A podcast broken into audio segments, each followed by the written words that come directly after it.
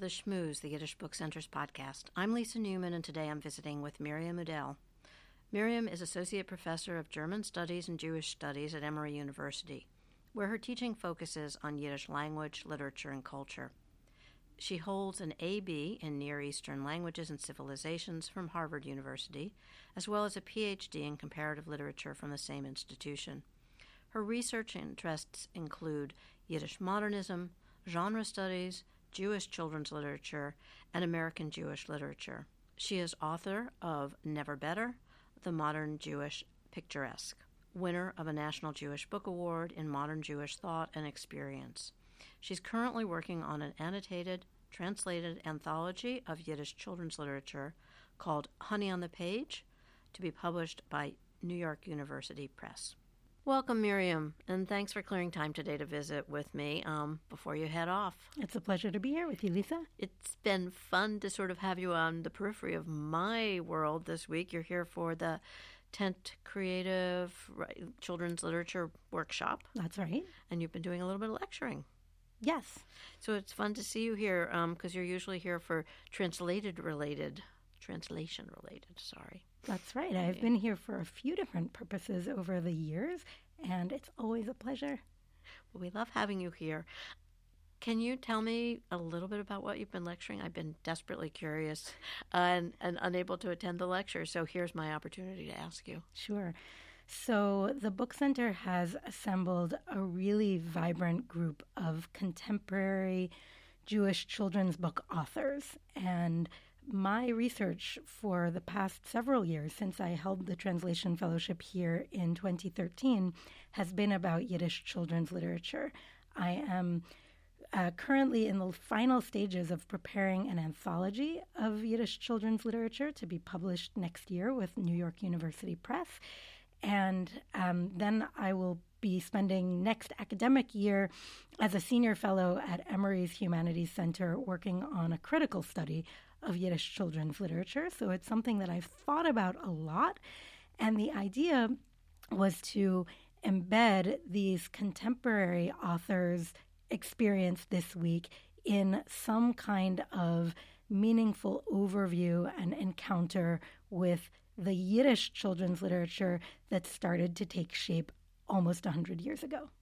So I guess I have two questions, and it's like, uh, which comes first, the chicken or the egg? Excuse me how did you find your way to Yiddish translation, and did that lead you to explore children's literature, or was it the need to explore children's literature in Yiddish that led you to translation? Oh, that's a really good question. I'm trying to sort it out in my own mind. So I'll tell you how I got interested in the children's literature project. It was really a confluence of two things. One was that I was teaching Yiddish language at Emory, and I thought that just for pedagogical reasons, it would be great if my students could encounter authentic Yiddish cultural materials, but pitched at a level that they could really comprehend after one or one and a half semesters. And so that led me to wonder well, gee, there must have been children's literature in Yiddish. And when I learned foreign languages, including Hebrew, children's literature was an important part of my language learning experience. I wonder if there's anything. And I started Googling, and that very rapidly brought up the Noah Coateson Library on the Book Center's own website, which is an incredible resource that collects almost a thousand extant works of Yiddish children's literature and gives little synopses of them. And I said, oh my goodness, there's there's a treasure trove here. So that was one of the the two things um, that met, and the other was that I have invested so much of the past 13 years, uh, the time in which I've been a mother, in reading and therefore thinking about the children's literature that I encountered as a parent, and realizing that there is actually so much going on intellectually with these stories that we are creating for and telling and sharing with our children. And that was something that I really wanted to start thinking about in an organized way with respect to Yiddish. That's a question I have for you in terms of is there something vastly different about the way that these books were written for children? And let's actually quickly define how we are using the term children's literature. Is it early readers? Does it go through, you know, juvenile? Um, how, how, does that sort of uh, parallel the way we define it in English language? It's a it's a great question. So one of the things that we always have to think about when we talk about modern Yiddish literature, whether it is fiction or poetry for adults or this newer corpus of children of children's literature, one of the things that we have to think about is the infrastructure for creating and consuming literature. And that infrastructure is coming into being almost simultaneously with the literature itself. It's a body of literature that grows up in the first decades of the 20th century, particularly from the late teens through the 30s and that interwar period, in order to serve the needs of the various Yiddish educational systems, school systems, each of which was politically aligned in some way, which was trying to present a coherent ideology about what it meant to be, to be Jewish, to be a citizen, to be Polish, to be American. Um, and they needed materials for the use of children. And that's really how Yiddish children's literature begun, begins to come about. So then you ask me, well, how different is it from other children's literary traditions? And the answer to that, of course, is going to be it depends. It depends who we're talking about, where, and when.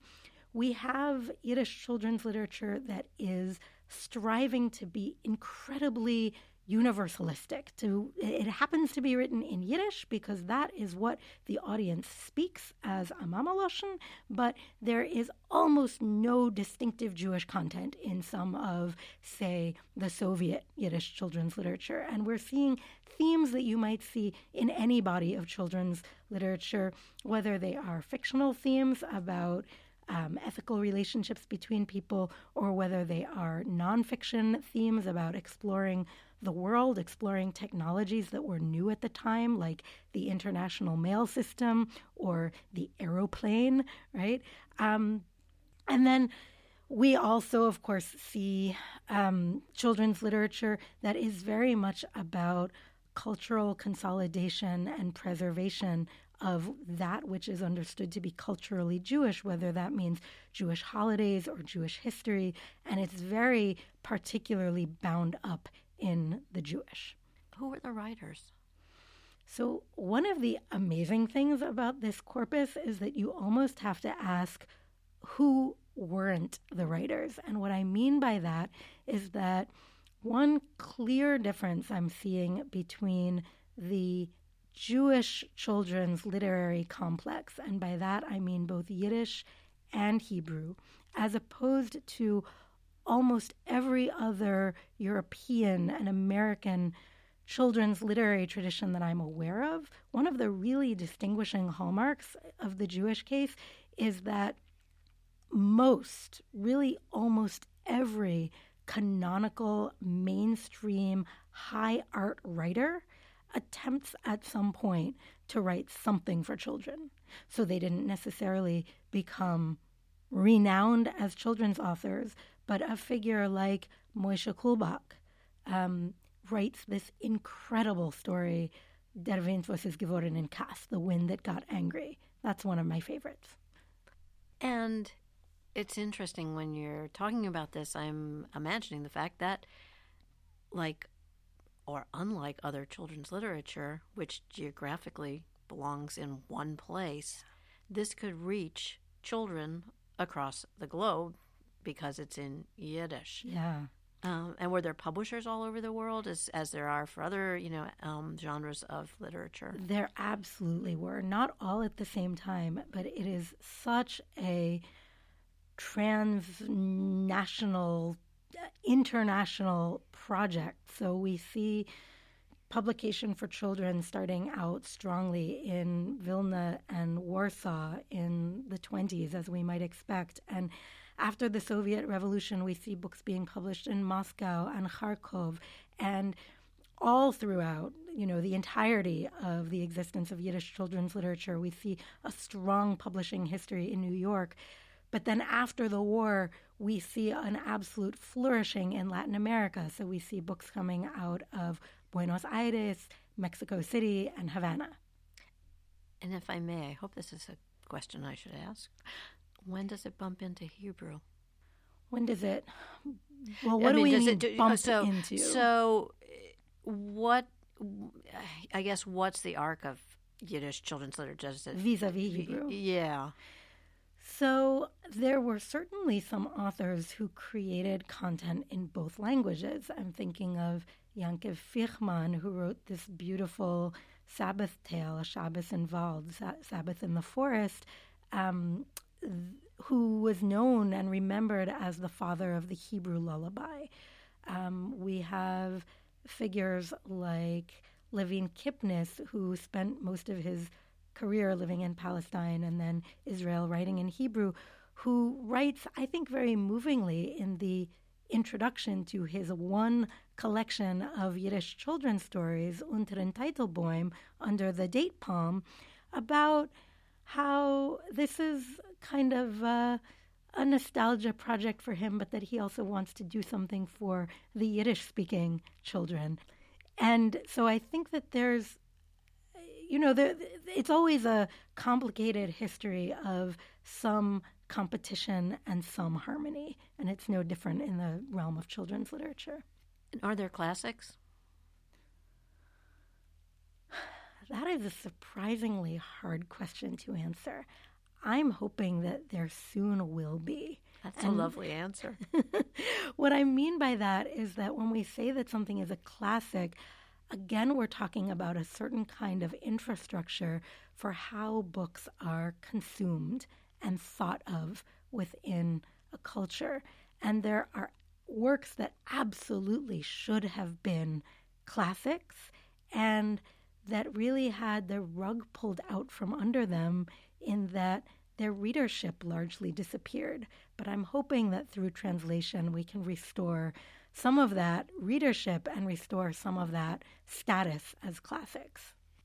So, just the other day we had community open house here at the center, and in the morning our bibliographer David Mazower did a presentation and he selected his top 10 uh, illustrated books. Yes, I salivated over the list yesterday. Uh, it's a pretty good list, and visually, um, well, for somebody like myself who doesn't read Yiddish, I and as an art major, I was fascinated when I came here, and the more we unearth, the more amazing these books are. Yes. Could I put the question to you, but I don't have to give you ten. I know I'm putting you on the spot maybe a couple of your favorites or one that really led you in the direction of pursuing this? Are you talking about the stories or the illustrations? I would say the stories because for you, I think um, that's the entry point to this conversation. Yes. All right. So some of the early ones that blew me away are that Kulbak story about the wind that got angry, which I think is about a child having a tantrum. Um, the Fichman story about keeping the Sabbath in the forest is really beautiful. But then also some of the urban stories are absolutely delightful. There's one um, by David Roden called Elia and Elka. Elia and Elka. I don't even know why it was marketed as a children's story, to be perfectly honest. Anybody could read it and enjoy it. And it's a story about aging and about a marriage. It's about a Bubby and a Zadie who are growing older in Brownsville, and their their ten children are all launched. And what maintains their domestic harmony and their sanity and their integrity as two individual people is their relationship with their pets. The wife has a bird, and the husband has a horse who is stabled down in the courtyard. And they have these really emotionally rich, elaborate relationships with their animals. So that's one example.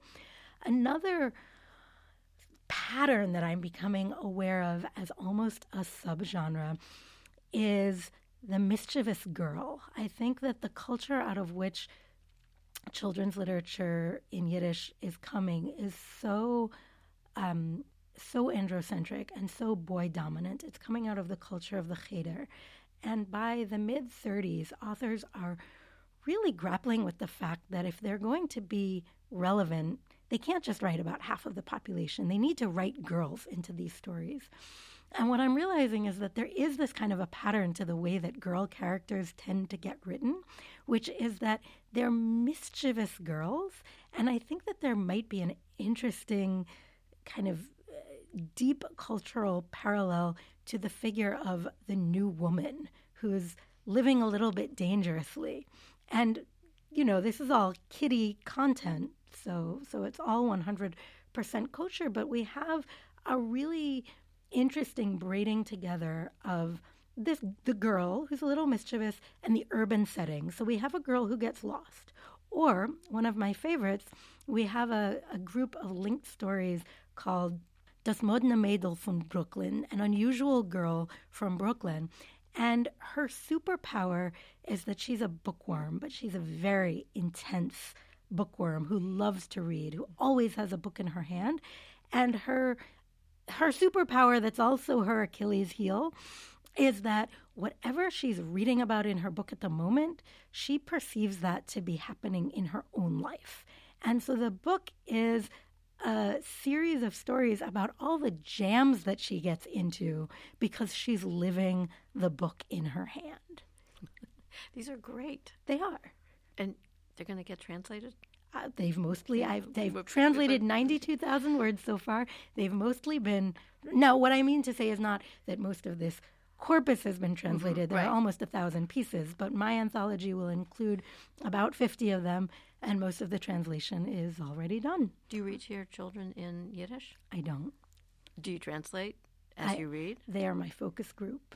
The way that I know if a story has legs is if they kind of dutifully say, Yeah, I, I'm reading it, or if you know, I leave one of them reading it and he's on page five, and I come back, and a few minutes later, he's on page 17, single spaced, and then I know we've got a winner. it's great to have a focus group like that. It is. Yeah.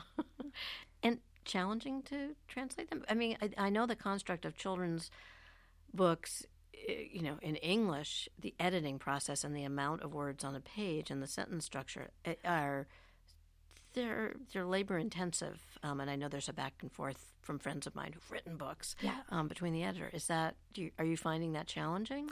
So I'll tell you. I mean, I think all translation is challenging yeah. if you're doing it well, but I'll tell you some of the specific challenges of translating this corpus. Um, one of them is that children's literature is so new in Yiddish at the time that it's being written, at least in the initial decades that there are no rules, there are no norms and conventions. And so, one of the places where there's no convention is that there's no sense of speaking to children in a different, simpler register. So, I'm going along translating a story with relatively straightforward, simple content.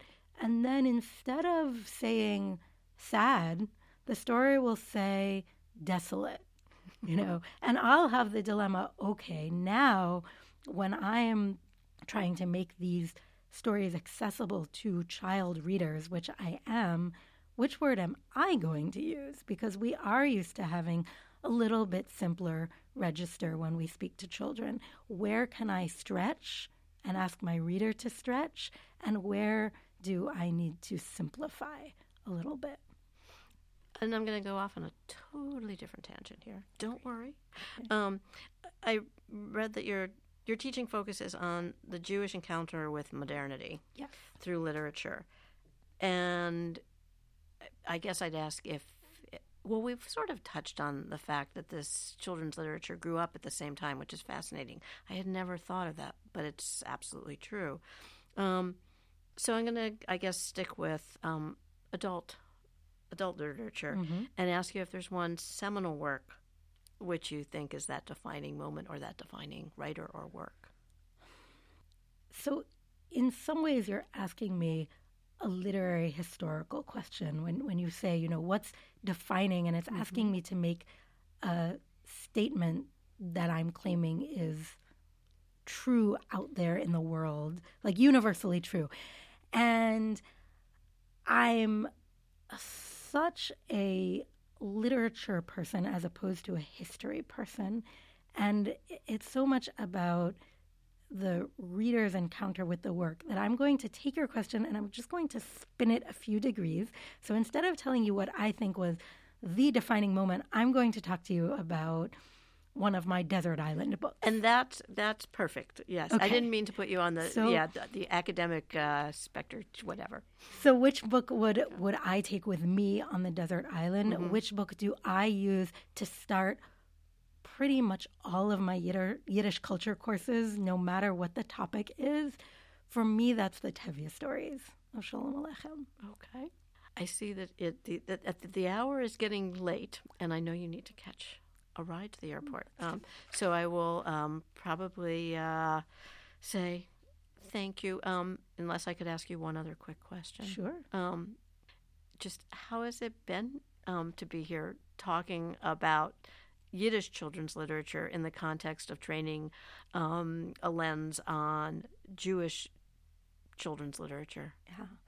So first of all, there's being here at all. I whenever I roll up and I I see the roof, I feel like I'm being transported to my happy place. Even before I walk into the building, I love the way it smells. I love the way it, the the light falls inside. I just love being here. So that's that's one thing. Um, but it is such a source of joy to teach these texts that I've labored on and spent so much time with to people who are going to use them in the world and who are going to help them stay relevant and achieve a new kind of relevance for a new generation of Jewish readers and readers interested in Jewish things.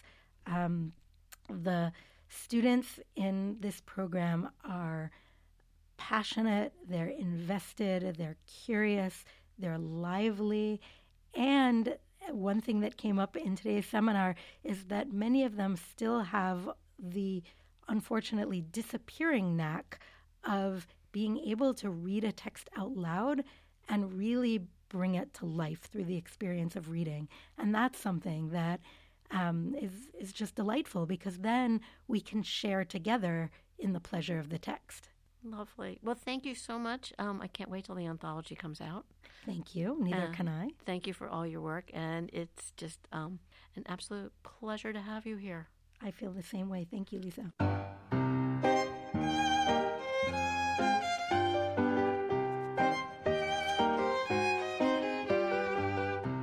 Listening to The Shmooze, a production of the Yiddish Book Center in Amherst, Massachusetts. My name is Miranda, a fellow at the Yiddish Book Center. For more information about this podcast and to subscribe, visit yiddishbookcenter.org. While you're there, I recommend listening to episode 131, Lisa Newman's January 2017 conversation with Ezra Glinter, editor of Have I Got a Story for You, about fiction in the forwards. Until next time, be well, be healthy, sei.